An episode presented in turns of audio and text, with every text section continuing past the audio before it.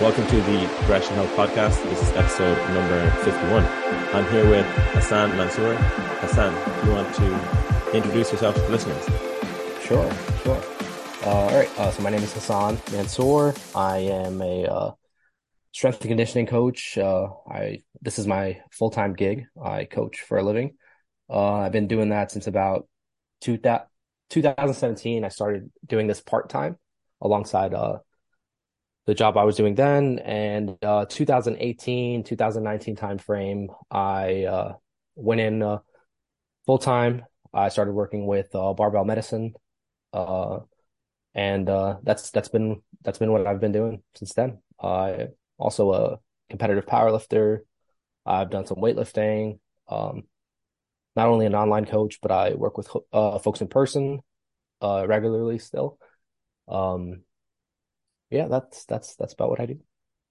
Right. Yeah, I was like, make sure you say the point that you're a practitioner as well as like an educator. You know, yeah, I love. When people have the uh, the coaching, but also they're in the trenches as well. That's like a really good mix to have.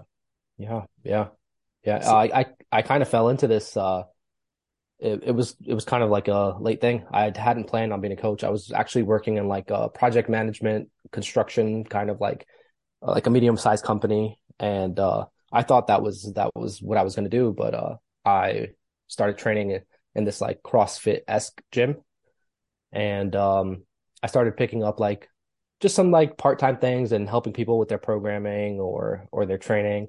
And pretty soon it was like, okay, this is getting to be more than like a part-time job. I would leave work at like four or five, uh, train, then have some, you know, like one or two sessions with folks. And then pretty soon I was leaving the gym at like eleven o'clock and closing up the gym myself. I was like, okay, well, this, this is getting to be a bit much. And then, uh, once I got the opportunity to, to coach full-time, I was like, yeah, I, I think I'll do that instead. So that's that's how it came to be. Interesting. Yeah. So you like enjoyed it already, and then it just yeah. naturally kind of went from there. Yeah. Yeah. Yeah. It it kind of came to me like it it came to me. I I wasn't like trying to. I, I know some folks go to like you know get their uh, you know ex- exercise physiology degree and and that that's what they want to do from a young age. But uh, I I never even had it in my mind that this would be something I do, and it just. It just kind of worked out that way. It's great. It's great to know what's possible if you're, you know, passionate about what you do and yeah. you work hard as well. Of course, like you, you know, you only, we were talking off air about how you were sick. You only missed one session, which is very impressive. So, you know, in the, the time when you weren't a full-time coach yourself, did you have a coach? Uh, coaching yeah. you through? Yeah. Yeah, I did. Uh, so I've, uh, I, I've worked with Jordan Jordan Feigenbaum, the founder of Barbell Medicine, since like, I want to say two thousand fifteen or two thousand sixteen. I was uh, kind of uh, into powerlifting for a little while, and uh, I ran into Jordan at a seminar, and I was like, hey, uh, you know, I need some guidance, some help, some coaching. And uh, he was kind enough to take me on. And along that way, he was kind of showing me the, the ropes. I had just like a natural interest in this, and uh few years later, I'm like, I think this guy's like mentoring me kind of. So, uh, yeah, that, that whole time, uh, Jordan was coaching me. And, um, then I got into some Olympic weightlifting.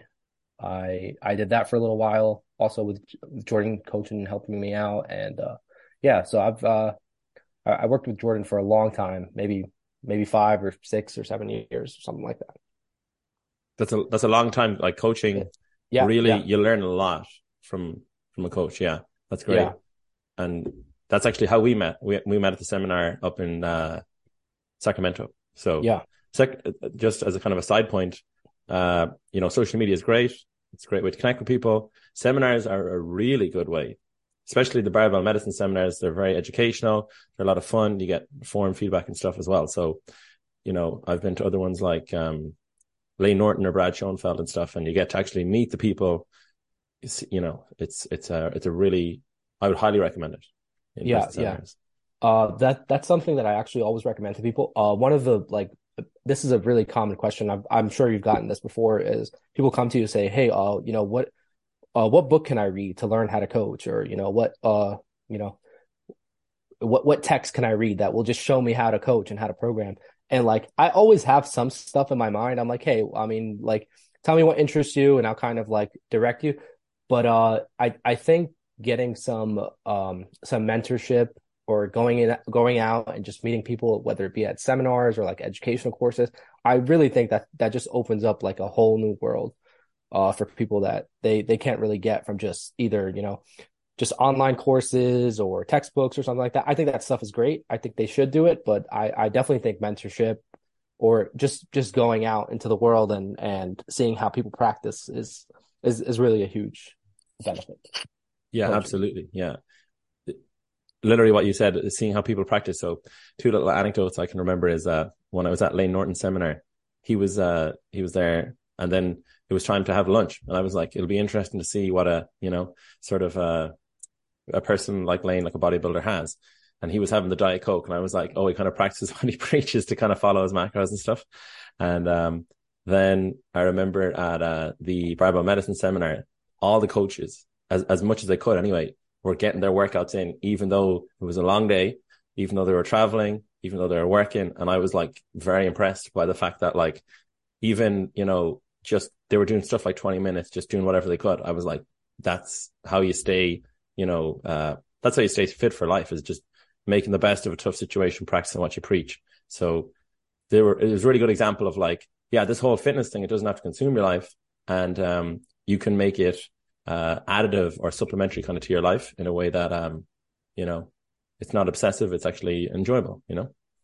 Yeah yeah absolutely. Well, also what you're seeing there is people who are uh highly motivated to to to do what they do because they're getting rewarded for that, you know. For for some, that's that's that's definitely not the case. So uh co- as coaches, we make a living, you know, doing this stuff, so I think it's like a positive feedback loop. But uh the other side of that is, if someone's not coaching, if they're not in this field, and, you know, exercise for them is just something that they, they have to do for their health. It's like, here, take this, you know, it's, this is your medicine or something like that.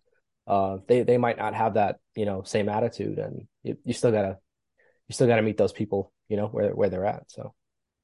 Yeah, exactly. That's uh, something I often think about with, with clients, or just, you know, for example, your former self working as um, a project manager, and it's like, um, maybe kind of an iteration of yourself where you weren't as passionate, and going to a seminar, which is, that's huge passion as someone who's not uh, directly uh, working in the field.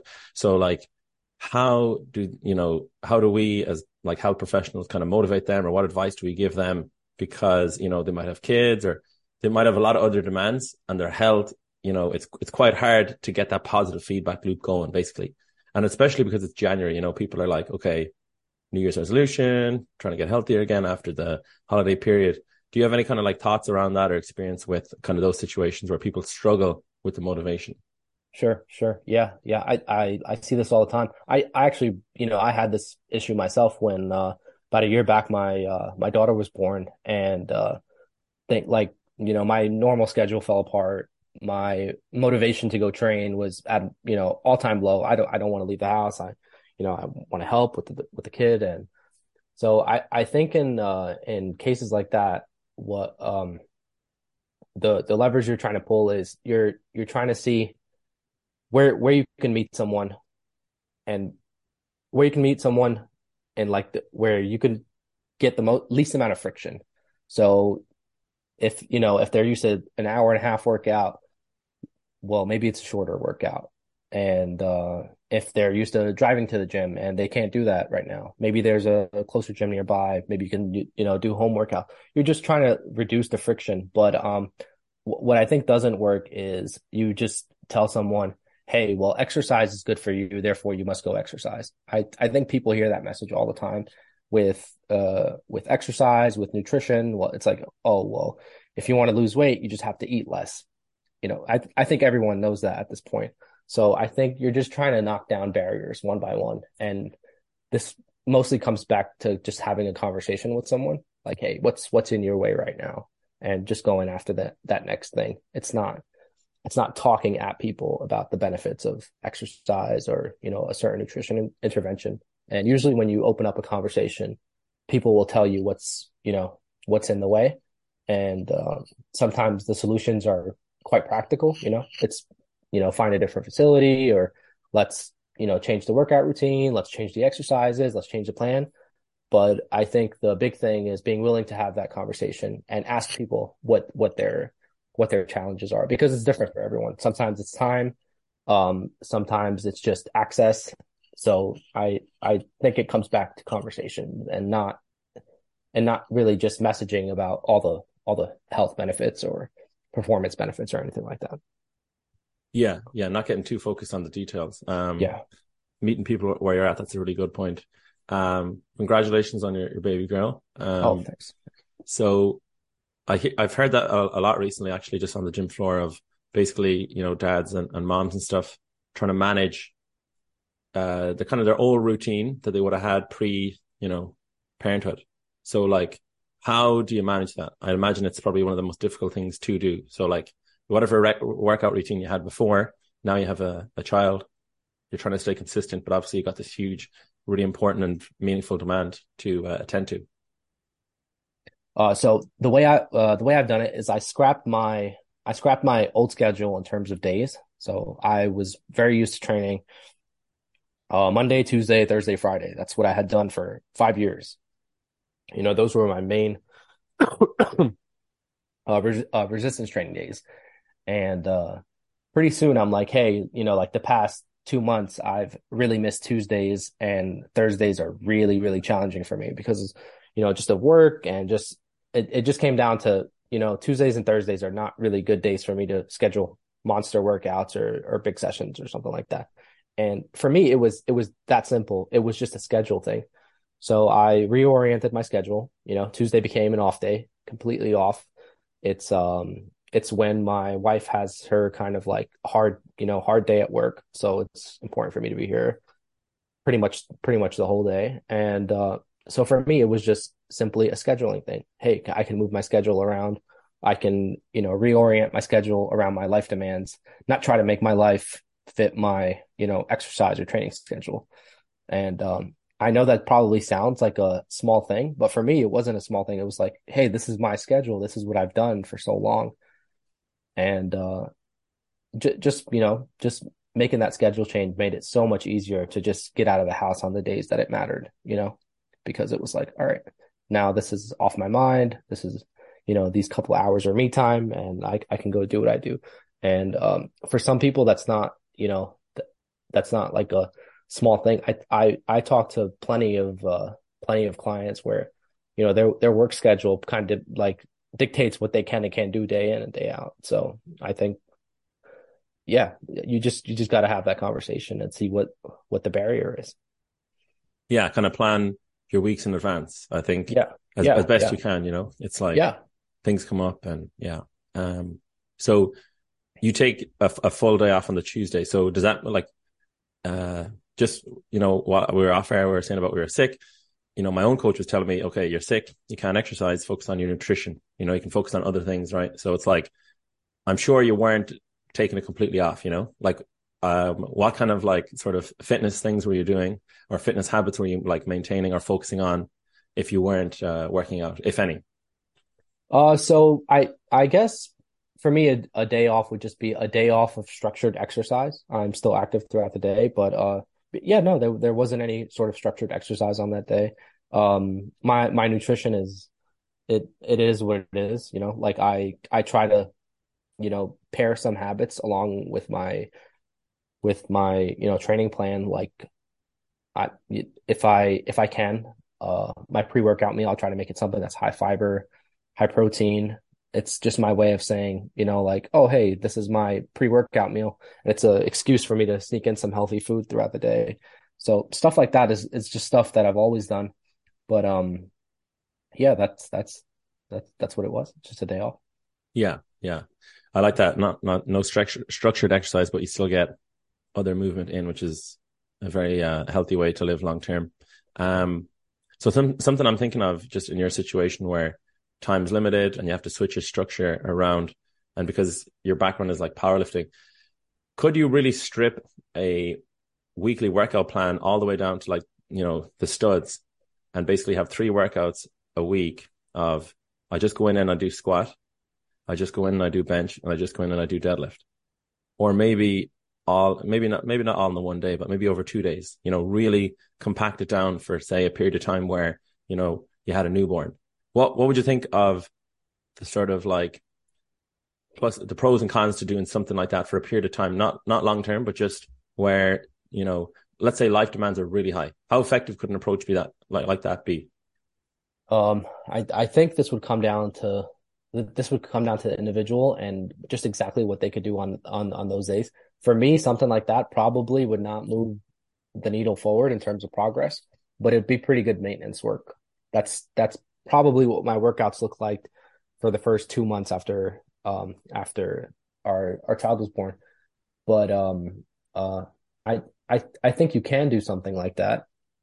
Um, but the, the closer you are to kind of uh, pushing the, the envelope from, from a performance side of things, then there there's probably a trade-off that has to be made in terms of, you know, how much training time you're putting in, how much uh, how much re- resources you're, you know, you're you're you're pouring into driving progress. I I do think something like that can be it could be a, a good plan to meet physical activity guidelines for resistance training. You can definitely do that in two days, you know, full body workouts and hit all major muscle groups twice per week. Um, uh, but for me personally, that would probably be just a maintenance. Those it's not, it's not going to move the needle one way or another. Yeah. It's like, we'd have to keep expectations lower. So yeah. Yeah. I mean, so, sometimes maintenance is, is good enough, right? If you're, if you're playing defense, that's, that's, that's, that's not bad. Absolutely. Yeah. So something that comes to mind as I hear this, Uh, in the bodybuilding circles, is that if you're doing a show and you have to prep and stuff, you want to have like your life stress as like low as possible because it's so demanding. So I'm thinking kind of um, similarly, um, you know, if life stress is really high and you can't make progress, um, is it useful then, you know, just a maintenance phase, like, you know, when you have a newborn, is it like, okay, we'll just keep the expectations super low. We'll just maintain, we, we we actually cannot progress in this period of time? Or like, is it unreasonable to expect to, to progress? So like, when life stress is really high, is it unreasonable to say, is, is it unreasonable to have a goal that you're going to like improve your squat or your bench or deadlift? Um, I, I think uh, probably this depends on uh, just how much uh, how much time you have uh, to, to actually do the training that you're used to, or the, the, the workload that you're used to. Um, if life stress is really high for a day, probably doesn't matter, you know, but if, uh, if you just have uh, strict time limitations, then I think, then I think for the benefit of the athlete, maybe shifting expectations for, for a little while is not, is not such a bad thing. And if you shift the goalpost from, hey, I have to move, uh, you know, I have to progress my squat, and during this time where I don't have all these resources to train, if you move that from, I have to progress my squat to, you know what, my goal for the next month is just to kind of keep my workload as high as I can with the, within the, you know, the time limitations that I have. Well, that that's a pretty good goal and something you can actually try to do versus try to force a situation where you don't have a bunch of training resources. You don't have a lot of time to do the workload that's necessary to, you know, to move you from point A to point B. I think, I think at times like that, it's really helpful, especially for adherence, to just shift the goalpost a little. It, the, the, the goalpost can't always be, I need to make progress now, because, you know, life life just doesn't work out that way sometimes. So if if the if the environment is not permissive of something like that, then I think shifting the goalpost to something that's uh, a little more reasonable is is good is good for adherence. It's good for the athlete. It it's good in terms of you you can you can you can still have a win, you know, and uh, maybe that win is not, you know, plus ten kilos on your squat, but, you know, maintaining your, your, your work capacity, or just uh, taking care of your health for a little while, while things are crazy. That's, that's, that's a win. It's better than taking time off, you know? Absolutely. Yeah. I'm just thinking of myself, and this past uh, Christmas was the most like productive I've ever had. And um, I didn't, I don't think, I wouldn't say I, like I made progress. I just was consistent. So, excuse me, I just basically was able to stay on top of my training, not uh, take many days off, and be consistent. It was like uh, a real big win for me relative to previous Christmases before. Um, and it's like those little wins kind of add up over time. You know, you can't always add like ten kilos to your bench or, you know, your squat or whatever. So um, I think it's kind of like the more uh, time you have in the game, little ways to progress pop up like that. Um, yeah, yeah. Is that like your experience where um, it's not just, you know, your total that you can progress in? There's like other areas to improve. Yeah, yeah, absolutely. Sometimes the sometimes even when uh, things are, you know, things things are fine and things are going well, and you have all the time in the world to train. Sometimes it's it's helpful to have a little goal for, you know, a block or a structured period of training that's not just how can I get as strong as possible in the smallest amount of time possible. Sometimes it's good to shift the emphasis to, you know what, I'm taking these next four weeks to, you know, build some work capacity or try this new thing and just, you know, see, see how I respond. Um, I, I, I think the, the idea that, uh, we can just like force, force progress in some way. It's like, you see it, you see it everywhere in, in, you know, and you see it in lifting circles, you see it in running circles, like it, these like force of will kind of conversations. Like if I just, you know, really bear down and try hard enough, then, then, you know, the progress will come. When I think that's like, that's almost completely backwards. It's really just about, you know, fostering a, a, a good environment and, and the progress will come to you. That's, you know, that's a, that's a good training plan. That's a good nutrition plan. And uh, just doing, you know, d- taking care of those things will allow you to progress versus uh, versus the other way around.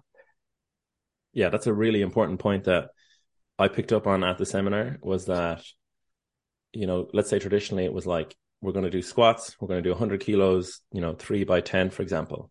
Yeah. And it's like, right, but on the first set I got nine, so what do I do now on set, like, you know, two and three? And yeah. I feel like that's kind of uh, something that maybe more like novices or beginners are not really fully aware of. So could you kind of like maybe give a more detailed explanation of how you can't, th- through force of will, you can't really just like hit a P R or hit, you know, whatever number. Yeah, yeah. So um, I uh, the, the best way to, I think, I, I think good analogies for this are uh, that pop up a lot are like analogies about like a garden. You know, you'll hear this a lot. People will say, well, you can't force a garden to grow.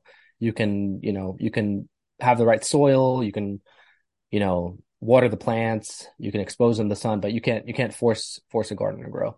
And I think that it, if you, if you, fr- if you frame it like that to people, they can, they can get a better idea of, of, of like, okay, this is not something that I could just like, you know, put my head down and bear down and watch enough mo- motivational videos and stuff like that. And I, I could move the, the needle forward. Performance is something that, you know, it's, um, it, I, I think those, I think those things are, are motivating when you see them. And, you know, when you see someone like overcome huge obstacles and, and you kind of see that, that performance at the end.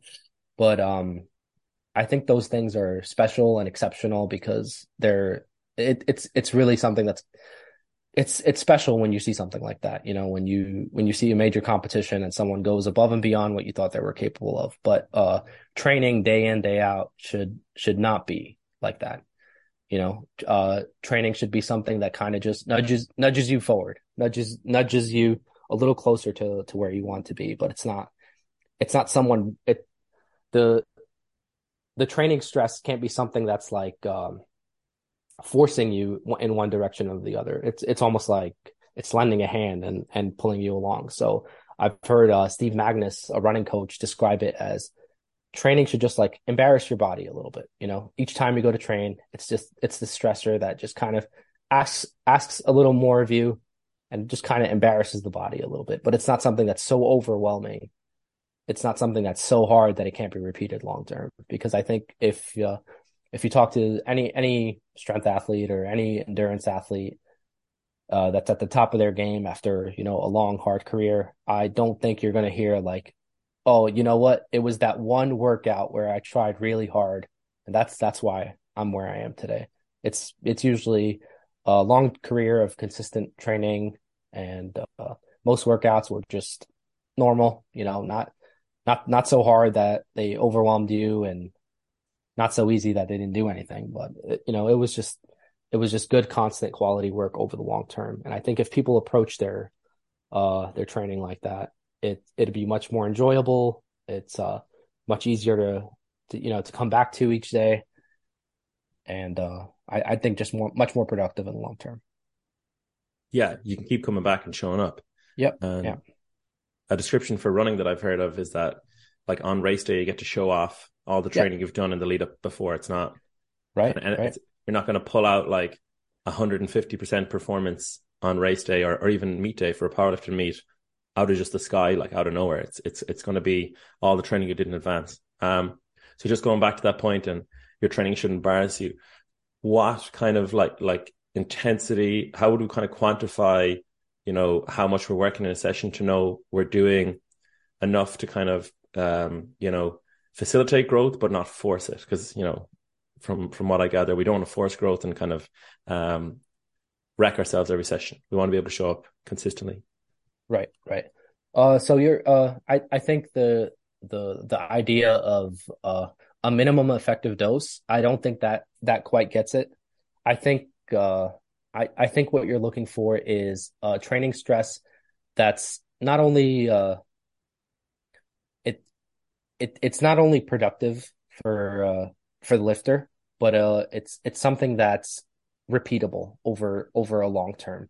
So, uh, it, it, it's not overwhelming in like an acute sense. Like, you don't do this workout and it's, you know, the session R P E was ten and I'm tanked for the rest of the week. The training stress should be that the workouts can flow, you know, from day to day in a week, from week to week in a block. And, you know, if, uh, if, if most workouts are kind of like a, a, a you know, they're, I, I hesitate to say comfortable or easy, but they, they are, uh, you know, they're, they're tolerable. They're, they're not overfacing, overfacing you. And that's not to say there's, there's not value in, you know, in very hard sessions or very hard workouts, but to accumulate enough volume, I think that the intensity should be that one workout can flow to the next without obvious, like, you know, debilitating soreness or, you know, just a cr- crashing levels of motivation. So I think there's like intensity parameters for strength training where, you know, you kind of uh, make up m- most of your volume work is in that, you know, sixty-five to eighty percent range. And that's kind of like uh, a running analogy would be that's your easy runs, you know, that's, that's your reps. That's where they're, you're, you're staying, you know, further away from failure. You're accumulating. It, it's an intensity that's low enough that allows you to accumulate a lot of volume. Um, so I, I think that's that, that being the base work is easy. And then you just, you can play with set counts. You can play with frequency to just find where an individual's, you know, dose is. And then there's value in, in also short, periodic, very hard training, very, uh, you know, but I, I think that it's, uh, there's, there's this continuum. It can't be very hard and high volume, and it can't be, you know, super easy. And, and this, the dose is so low that you, you're not doing anything. So I, I think those are good parameters. I I always like to ask about my lifters about how their workouts are flowing from day to day and how they're feeling on certain weeks. And if you could build a rhythm where you're getting good, consistent training day after day, week after week, then I think you're and and you're moving the needle forward in terms of progress. I think you can you can be pretty sure that the, the, the dose is correct. Yeah. I I really feel as though you're kind of saying be intentional about what you do in your training. Like from, you know, the, the macro level to like the micro level in the actual session. Is that something that you kind of work on with your, your clients where it's like, you have like a specific goal that you're working on, or maybe a specific lift, or maybe for a specific period of time, you're trying to like, you know, go higher volume or lower volume or, you know, higher strength. Is that something you look at? Uh, yeah. Yeah. I, I, I like, uh, I like short-term goals for like, if, uh, if we're working on something in an individual session, I'll usually like write it down in their sheet, you know, I'll, I'll put a note or a comment like, hey, these uh, these sets should feel pretty easy. And if if the R P E goes above this, then, you know, do this and drop weight or something like that. Sometimes I have goals for a block like, hey, this block is, uh, you know, we're just working on your conditioning a bit. It's not intended to be the block where we burn the house down with uh, your strength levels. So I, I think that, uh, yeah, yeah. I, I think intention is a, is a good way to put it. You know, having having reasons for why you make the training decisions that you do, and uh, I I think discussing that with the athlete is is almost always a good thing versus just going in blind. Yeah, that's the the beauty of the kind of the coach client relationship. You can kind of yeah. figure out, yeah, what do they enjoy doing, or do they have like a sort of time frame in mind that they're working towards. Yeah. So something that I've kind of come across, I'm not sure exactly what percentage, but like a decent percentage of my clients, they want to, they, they know strength training is, is uh, good for, for health. They want a bit more muscle mass. They want to feel better, look a bit better, but they're not sure specifically what they want to work on. So it's kind of like, you know, they kind of, they put their trust in me as the, the health professional to come up with a plan for them. What was your, what, do you have a, an experience with kind of clients where basically they know strength training is uh, something they want to explore, but they don't have a specific goal in mind and they're looking kind of for help to come up with a goal? Do you, do you uh, come across that much with clients? Um, and do you have any sort of like ideas for listeners who are, who are kind of in that boat where they're like, yeah, I think now is the time where January, getting into the, the gym again, but like, what do I work on, or what, what what's a good goal to aim for? Yeah. Yeah. So uh, I, I think like uh, I probably have less of these clients now that are just uh, uh, mo- most of the clients that come to me now have some specific strength training goals they, they want to get after. But uh, I, I I have had, you know, quite a few of those of those clients that are just like, yeah, I, w- I want to get into resistance training. I know what's good for me. And uh, usually I'll try to tie it to some other goal that they have just to get a bit of, you know, a bit more buy-in to whatever the plan is going to be, you know, even if in my mind, I know the plan can be very flexible. You know, we're just trying to hit all major, all major muscle groups. Uh, the, the exercises at that point don't really, you know, matter as long as they target all those major muscle groups. You know, it, it doesn't have to be a back squat. It doesn't have to be a front squat, you know. Um, So I, I know in my mind that the plan can look very different based on, you know, their preferences, what equipment they have available, stuff like that. So I'll usually just try to find something that they're after from this and kind of tie it to that. Because like, as I said before, I think telling an adult like, oh, well, you know, exercise is good for you, therefore you must do it, is kind of like, I, I, I don't think you're going to get great buy-in that way. Uh, so usually I'll tie it back to something. If it's, uh, you know, if, if they're doing this for a health related reason, then that's something that, you know, you can bring up and maybe, you know, make that, make that connection. If they're doing this, you know, just to be a bit more capable, or, you know, they want to pick up their grandkids or something like that, well, then that's, you know, that's something that you can also make the connection. But, uh, but I do think that going, you know, that one step further and tying it to something that they find important, even if it's, even if it is just that, if it's just for the health benefits. And I think having some way to track something like that would be, would be what I would, would be what I would do, you know? So like when they get their physical, if they get their blood work done, if they, you know, if they're managing blood pressure or something like that, then that's something that you can track over the long term and say, hey, you know, this is, this is improving. Um, I have a client who uh, really enjoys like going skiing with his family, you know, and every, like every few months I'll get an update like, hey, oh yeah, you know, uh, th- um, I felt better this weekend. I was able to carry my kids while we were doing this, and I wasn't gassed at all while I was skiing, you know? So he, he doesn't care about, you know, if his squat gets better in particular, or if his deadlift gets better, but he does care about feeling better, you know, out on the slopes or something like that. So yeah, I, I think going that one step further with the client and just trying to connect it to something that they find meaningful, then I think that's a, that's a good way to, you know, get more buy-in. Exactly. It's like to train just for life itself and the, and the tasks of daily living, like whether you're a parent or just, um, you know, pre-parenthood, it's like, there's a lot to be said for kind of having good general health and maintaining that and having good energy levels to be able to function. Um, you know, skiing or whatever kind of activities you're into, you can really get a lot out of strength training that will carry over to those and um, really feel a, a huge benefit.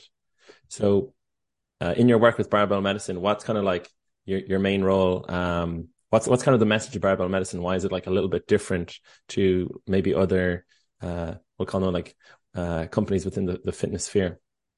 Uh Yeah, so I, I think, uh, well, my, my main role with uh, Barbell Medicine is just working one on uh, working one on one with uh, clients. I have uh, I have clients who are, you know, athletes or competitors. I have, you know, those general life athlete kind of clients as well. And um, but I, I think that uh, what sets Barbell Medicine apart from some of the other companies in the space is that we're trying to tie this not only to performance, but also health, as, you know, uh, trying to take a complete look at the person. You know, we we talk a lot about the, the biopsychosocial model of pain. And I think that uh, I'm, I'm not getting into the pain and the rehab side, but I think uh, ad- addressing the, the whole person is, I, I guess that's uh, that's what sets us apart. It's not only about performance. It's not only about athletics, but um, also about, you know, good health and educating people and giving them those tools to manage these things themselves. It's not just, you know, come here for your uh, strength program, although we're happy to help with that, but it's, uh, it's, it's arming them with the, that information also for, you know, so that they can do these things themselves and have that self-efficacy to get after their performance goals, their health goals, and things like that. Yeah. The self-efficacy part, that's huge. Uh, I love the idea that, like, after a certain time working with a client, they'll be able to uh, kind of manage their own health more effectively, um, and, you know, make better health decisions in terms of, like, whatever it may be related to their health. They have that education, that knowledge, that even just that confidence. So that's huge. Yeah. So um, in, um, in in that work, then um, a, a key point is, you know, to remind everyone that they're undertrained. So what's kind of, you know, the current state in terms of, like, the general population in America? Like, Um, let's just assume that someone has no idea, um, on, you know, how much people should be training, or, you know, uh, what, what kind of percentages of the, the population are doing enough training. Um, are, in your opinion, like, are most people, you know, healthy enough? Is there huge room for improvement? Is there enough people getting to the gym? Like, you know, I'm kind of in the thick of it, being a, a trainer myself. So I feel like everyone goes to the gym, but that's obviously because I'm there all the time. I'm, yeah. If I was on the outside looking in, maybe I'd be like, yeah, no one really goes to the gym. So yeah. Um, can you just talk a little bit about that, that, um, you know, uh, everyone is undertrained, uh, as Barbell Medicine sees it. Uh, yeah. Well, did you pull that from my bio? Is, yeah. Is yeah, oh, yeah. Yeah. I'll have to go in and edit that, but, uh, yeah, well, technically it's true. A large, you know, a large portion of the population, the, you know, the, the majority of the population does not meet physical activity guidelines. So, and those are, if, uh, if I told you the physical activity guidelines for training, it's, uh, uh, for resistance training, it's, uh, training all major muscle group, all, or all, you know, muscle groups twice a week. That's, that's, that's what it is for resistance training. And uh, for aerobic training, it's one hundred fifty minutes to three hundred minutes of uh, moderate intensity aerobic activity, or something, anything that gets your heart rate up, or, you know, quote unquote cardio. And uh, yeah, so a, a large majority of Americans don't meet those guidelines. So um, that uh, and it's not because the guidelines are not there. They've been, they've been there for a long time.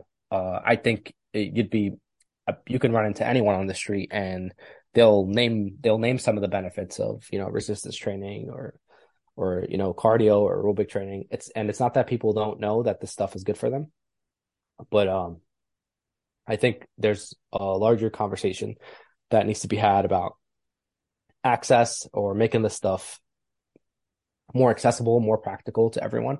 So uh, I I think that uh, we're we're kind of.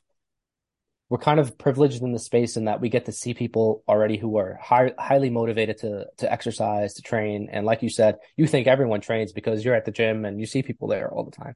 But um, that's that's that's really not the case. And um, we we we certainly can do a better job of of of making of making this stuff more more accessible to people. I, I don't know as I think as trainers, we can we can do that with individuals, but on a on a larger scale, I think that uh, the the the probably the bigger lever we can pull is just more practical access for, you know, to gyms, to coaching, to so we uh, at Barbell Medicine we try to do this with, you know, with with our content, putting out uh, you know educational content, putting out you know free programs for folks, and try to provide guidance that way, try to have different price points for, for guidance if people need that, you know, through the templates and, uh, you know, group programming or something like that. That's, you know, something else from the, the one-on-one coaching. So I think in, t- in terms of the fitness space, that's something that, uh, I think a lot of good, com- a lot of companies are,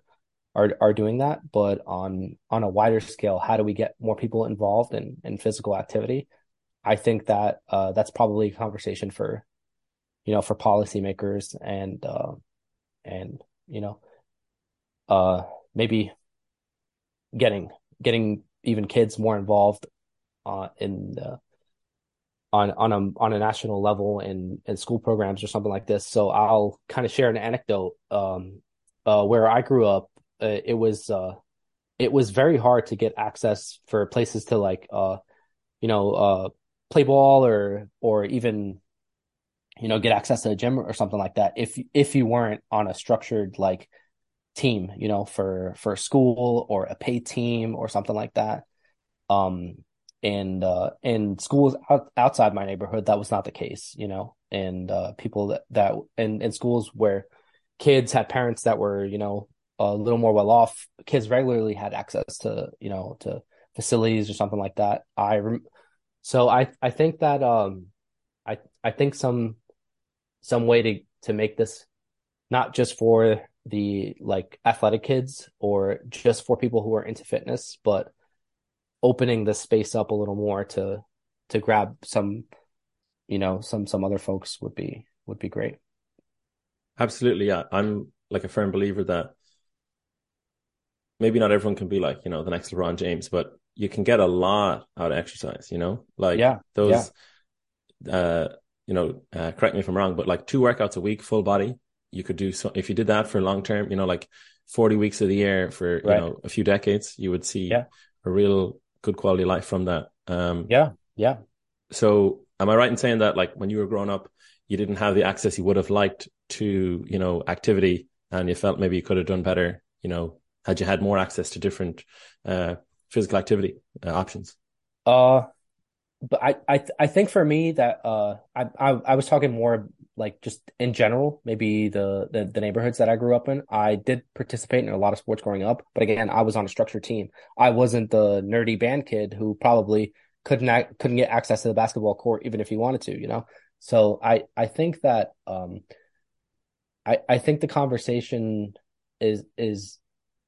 It it goes beyond uh, seeing those who are interested in this and uh, saying, uh, you know, could, uh, did, uh, did did you have the, the opportunity? Because I think those people are, they they they will find those, you know, they they'll find the gym, they'll find the access if if they're naturally good at these things or or or something else. But I think it's about how do we get, uh, you know, the the kid that plays band to, you know, to do some resistance training? How do we get grandma to have, you know, some practical access to, you know, to a gym or something like that? So I, I think that if we're going to, if we're going to move the needle on getting more of the population involved, then that's where the conversation needs to be. It's not going to be around, um, uh, you know, a highly motivated uh, young man or woman, you know, that are, that are athletic or already on that sports team or already in that sports club. I think those people are going to find a way. I'm worried about the other eighty percent of people who don't really have interest in that stuff.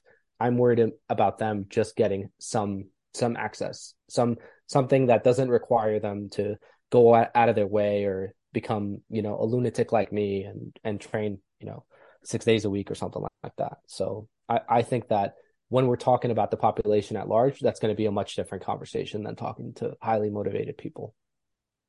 Yeah, for sure. Like, you're almost making me think that it should be like subsidized, you know, there should be like, you know, a kind of discount, um, or I don't know, almost it should be seen as like, you know, housing, for example, or food or kind of that, that important to an individual's kind of well-being in, in a way where it's like people are, uh, it's, it's just made easier in some way, you know, on a, on a, on a bigger level, or yeah, there's like, you know, there's more gyms or more of any sort of physical activity Uh, facilities available um, for much closer to like one hundred percent of the population. It's, it's a huge ask. It's going to require a lot of money, but it, it's like the benefit will be huge. People's lives would improve so much, like uh, being able to uh, achieve all the benefits or attain all the benefits you get from regular physical activity.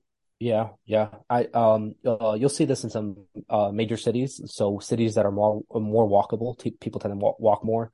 Um, places where it's easier to ride a bike, people, you know, ride more bikes. I think th- those kinds of uh, those kinds of interventions are much, much more likely to to cover that part of the population that's not intrinsically, you know, motivated to, you know, pick up a powerlifting routine or something like that. So um, I, I think that some of that can be applied to, you know, youth sports, you know, that we shift the emphasis away from, you know, competition or just pushing kids so hard to, you know, find that one diamond in, in the rough or something like that, to just moving the goal to, hey, how do we get as much kids as possible in under this umbrella while they're young for, you know, as long as possible, give them, be- give them, you know, access to the best coaching for, for a long time. And then, you know, the, the, the cream is going to rise to the top no matter what. So maybe putting more emphasis on uh, just getting more people in under that umbrella is would, would probably drive, I think, more more change in terms of, you know, health and getting people to participate in exercise versus uh, worrying about the details for those high performers. I think those those folks will take care of themselves, you know. They really will. And I think, yeah, you know, you mentioned walking and cycling. It's like you can get so much, you don't have to do powerlifting and go that like sort of intense or hardcore. You can get so much out of um, any regular activity, really. Um, so just kind of bringing it back to like in the gym itself, um, warm-ups is something I've kind of been thinking about recently. And like, you know, do you have like a kind of a, a template you use for, you know, this, we'll stick to the squat, bench, deadlift, like a certain kind of like, you know, percentages, rep ranges? Because if we're going to keep doing uh, powerlifting or, you know, weight training in the gym, it kind of just makes sense to have a sort of a, a go-to warm-up to save time and get like into it efficiently and, and not make a whole lot of decisions, you know, today, should I, you know, should I, should I start with ten or five reps and all this kind of stuff. So do you, you know, do you always do a warm-up? Do you recommend clients do them? Is there any kind of maybe takeaway for people listening who are like, you know, I usually just jump in and load up the bar and my first set's a working set, or someone else is doing like ten warm-up sets. It's kind of like, what's a, a nice sweet spot, or even maybe a sort of like kind of decision-making process for warming up? Yeah. Yeah. So warming up is actually, uh, a, it should be a pretty simple process. I think where, where you run into trouble is like in those examples you listed, when people go to extremes and you have the person who's like, you know, cheetahs don't warm up in the jungle, so I'm just going to jump into my first working set. That's, you know, that that's not the way to go about it. And uh, then you have the other side of the, the spectrum where someone's warming up for forty-five minutes and they have a massage gun and a blanket and, you know, something else. And I I, I think when uh, I, I think when people go to extremes is where they usually tend to get into trouble. I always like to bring it back to, all right, what are we doing with a warm up? And it's actually really simple. You're really just getting warm. That's the overwhelming, you know, benefit of a warm up. It gets your muscles warm. That's how it increases performance. So in the lab, they've done this with, you know, heating pads, calling it a passive warm up, and that will actually drive a little performance benefit. So it's, it's a warm up is to get you physically and mentally prepared to train. It's to just warm you up. And uh, I usually like to make them fairly specific to the to the task. So if we're going to squat, the warm-up is going to be, you know, some lighter squats. So that could be, you know, if someone wants to start with a bodyweight squat, that's perfectly fine.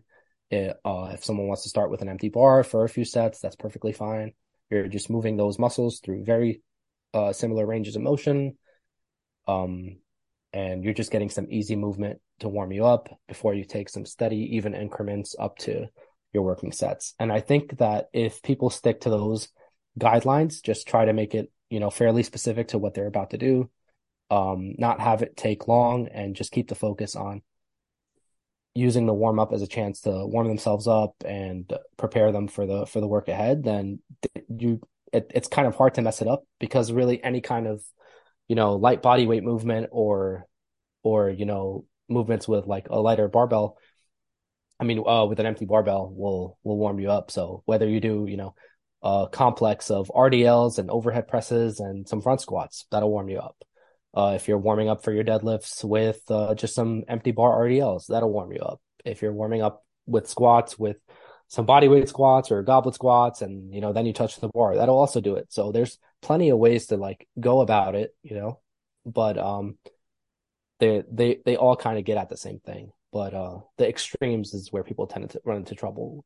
So that that's usually what I steer folks away from. Like, yeah, you probably don't have to foam roll for twenty minutes before you, you know, you, you start doing what you're going to do. So that's that. Yeah. So I, I do think warming up is important, but it, it shouldn't take you, shouldn't take you forever. Yeah. It should be efficient, and yeah, yeah, you can save a lot of time by not foam rolling, in my opinion. And yeah. with, uh, with warming up. So, like, is there a certain kind of intensity that you would say, right, we want to stop at this point? Um, maybe kind of like some specifics. I'm maybe I'm I'm trying to come at it in the wrong way, I feel like, but I, I like your point of view, just trying to get, you know, your body warm, get your heart rate up. But is there any sort of rough guideline you could you could throw out there? Yeah, yeah. So for uh, so for I I guess this would be after the you know the the, the get you going warm up, the just the first couple empty bar sets. Uh, I like to make the jumps relatively even, so they're not um. They're not first tiny jumps and then you're taking large jumps in weight. So I'll I'll have that be the guideline. In terms of percentages, I I can spit out some percentages, but I always hesitate to do that because then people think they need to load that exact percentage or else it's not going to work. Um, but I uh I I think like you know something like thirty percent for the first warm up, you know, fifty percent for the second, and then maybe sixty, seventy, eighty percent. So you could see how it's bigger jumps at first, and then just steady, steady jumps all the way up. You want to make your first few warm-ups, uh, maybe some, those will be bigger jumps than your last warm-up before your working set.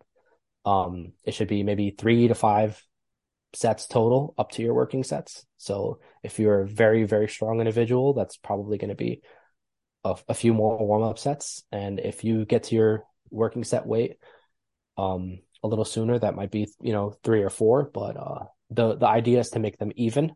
A lot of people will naturally do this because of the plates at the gym. So one forty-five at a time. And then when they're, things are getting a little heavier, they'll add a twenty-five or a ten and then a five. So I think the, the, you, it, it's hard to mess that up unless you're, you're doing something that goes against those rules. Make them steady, limit, limit them to three to five after your empty bar sets, uh, take bigger jumps first, smaller jumps later. And that, that, that will get you ninety percent of it, the way there, unless we're talking about very specific kind of like meat strategy kind of warm-ups or for singles or something like that, in which case I'll just go on a case-by-case basis and give people some some structure. Yes, and I feel like uh depending on how your plan has been laid out in advance, if you're at week one versus week you know eight, for example, it might change a little bit. And also um those percentages you gave, like let's just say thirty, fifty, seventy, uh let's say you're in week one and yeah. the, the weights you're using are relatively lighter. That thirty percent, yeah. that fifty percent, that's going to be lighter than yeah. if you're if you're doing a single in week eight, for example. Is that fair yeah. to say? Yeah. Yeah. Yeah. Yeah. Sure. Yeah. Yeah. I think uh, usually kind of like ballparking what your working sets are going to be, or if you have that uh, planned already and, and working backwards from there, uh, it, that will usually get you close enough. There's no perfect way to, to, to come to, you know, a working set weight, as long as you adhere to those things and gradually work up to gradually work up to it. Yeah, kind of like you said earlier, like, you know, when dealing with the human body, like we're just going to take whatever's there. Like we can't really force an outcome on it. So um, yeah. you just have to take whatever is there on a given day. Yeah. If, uh, if you ever get a chance, there's a really cool video out there on YouTube of uh, Usain Bolt warming up for one of his, uh, I think, I think it was like a P R race or something. And it goes through his entire warm up from like, you know, walking out of the locker room onto the track, all the way up to, you know, his his P R performance. And if you if you looked at how simple it was, it would kind of drive you crazy. And you could see all these other athletes, be, like you know, behind him doing all sorts of fancy things. And he really just starts off with like, you know, just a little bit of jogging. Then he runs a little faster. Then he does some starts, and then he you know runs a little faster still. And then he goes out and races, and that, that was it, you know? And if, uh, if that approach was good enough for him, then I think it's speaks for itself, you know? That's another point I was thinking to make is, uh, individual preference, what you enjoy doing. So not yeah. just like blindly, oh, this is the warm up I do because I think it's the best because, you know, Usain Bolt or Hassan mentioned it. It's like, actually I enjoy doing thirty percent, fifty percent, seventy percent. It works for me. It's part of a plan. I've, I've, yeah. uh, thought about it. Yeah, yeah, yeah, that'll work. So Hassan, I've taken enough of your time. Is there any kind of final message you want to wrap up on, or uh, let people know about anything you're doing that's coming up? Uh, no, I, I think that covers it. Um, I am planning to put out a little more content this year on my Instagram. I started the other day with uh, my colleague, uh, Coach Ben. Uh, you can find him on Instagram as well. And uh, I think that um, that that's kind of the plan for this year, to just put out a little more educational content for everyone, and uh, hopefully stay in the loop a little better than I did last year. But uh, uh, if anyone wants to find me, you know, head on over to barbell medicine dot com. I can certainly know anyone wants to contact me. That's better. Yeah, I'll attach